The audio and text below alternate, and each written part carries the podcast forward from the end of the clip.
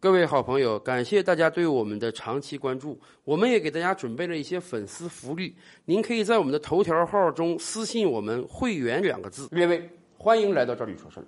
前几期的节目中啊，我们给大家聊了一个案例：西安有一个黑了心的房地产开发商，二零一六年的时候把自己的房子卖给消费者，当年他没有取得预售许可证啊，所以双方只是签了一个内部购房协议。结果怎么着？两年之后。西安房价飙涨，开发商反悔了，开发商还到法院告了自己，说我当年没有预售许可证，所以呀，我要求法院判我这个购房协议无效，我不用继续履行这个合同了，我可以把房子收回来，高价卖给别的人了。结果一审的判决还真是支持了开发商的主张，因为毕竟当年双方签订协议的时候，开发商真的没有卖房资格。可是啊。后台很多方有很义愤填膺啊，咱们的法律怎么还能保护这种小人呢？我跟大家讲，这可能是啊一审的时候我们的购房者没找一个好律师。我们今天再给大家讲另外一个案例，看一看当年黑心的人是如何搬起石头砸自己的脚的。同样在二零一六年的时候啊，可能那个时候全国房价都没有高涨，所以啊，二零一六年。北京有一个付女士看好了一处通州区的房子，一百多平，二百七十五万，跟房主魏女士呢达成了买卖协议，双方签好了二手房的买卖合同。付女士还付给了房主啊十七万的各项定金。只不过咱们清楚啊，在北京买房你得有购房资格。付女士说：“能不能稍等我俩月？我到三月份的时候我就有购房资格了，那个时候咱们真正开始过户。”房主也同意了，很合理嘛。结果没想到，短短两个月之后，北京地区房价飙涨。经历过那一轮大涨的朋友们都记忆犹新啊！那个时候简直是拿钱去抢房，你都抢不到。昨天还卖一百万的，明天可能就卖一百五十万。所以啊，这个房主魏女士就动了花花心思了。哦，俩月前我二百七十五万卖给你，现在我要不卖给你，我能卖四百万、五百万。所以啊，这个房主就想毁约。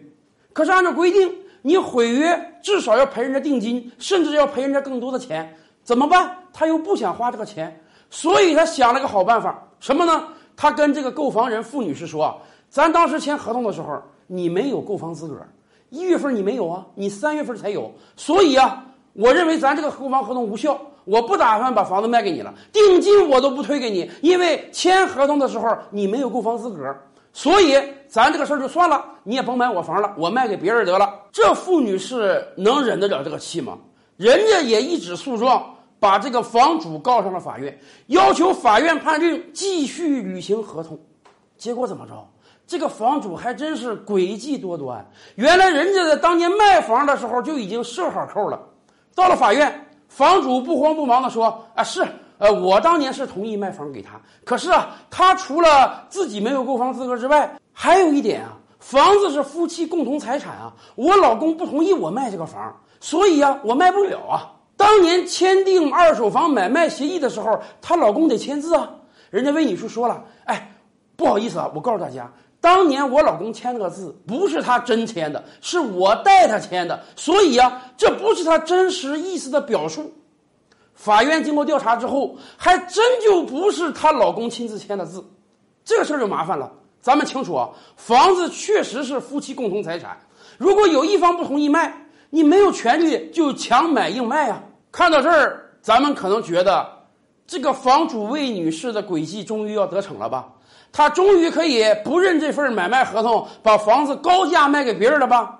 没有，北京的法官还真是主张正义呀。北京的法官说：“好啊，当时签订买卖合同的时候，你老公不同意，你伪造了你老公的签名，告诉付女士你们同意卖房给他，结果造成人家买不了你这个房了。在二零一六年一月份的时候，人家花二百七十五万能在当地买个一百平的房屋，而由于你们的重大过失，让人家今年得花五百万以上才能买个一百零二平的房屋。所以呀，冤有头，债有主。”谁的错误谁来承担？法院最后判，由于房主魏女士伪造签名，造成重大误解，导致买房人损失巨额机会成本。所以法院经过调研，认为这个地方的房子涨了至少二百九十万。法院判魏女士赔偿人家二百九十万的房屋上涨机会成本，同时再加十几万的各项杂费，一共赔她三百万以上。大家看到了吧？这才叫搬起石头砸自己的脚呢。房子价格比较低的时候，你跟人家签了购房协议；房子一上涨，你就想毁约，还找出种种小把戏，连定金都不想赔给人家。结果怎么样？法院就生生让你赔的更多，不但要把十几万定金赔给人家，还要把人家本来应当上涨的房价也赔给人家，赔三百万。这下知道厉害了吧？有的网友可能说，三百万。他拿得出来吗？他有没有可能赖账？哪那么容易赖账？他房子在那里，如果他敢不赔人家钱，人家原告可以马上要求查封拍卖他的房屋。反正他的房屋现在能卖五六百万之巨了。看到了这个案例啊，我就想提醒那些被西安开发商坑了的房主们，你们可以好好研究研究，让法律真正帮我们诚信的人说话。四十年沧海变桑田，看新疆李奶奶把戈壁滩变成良田。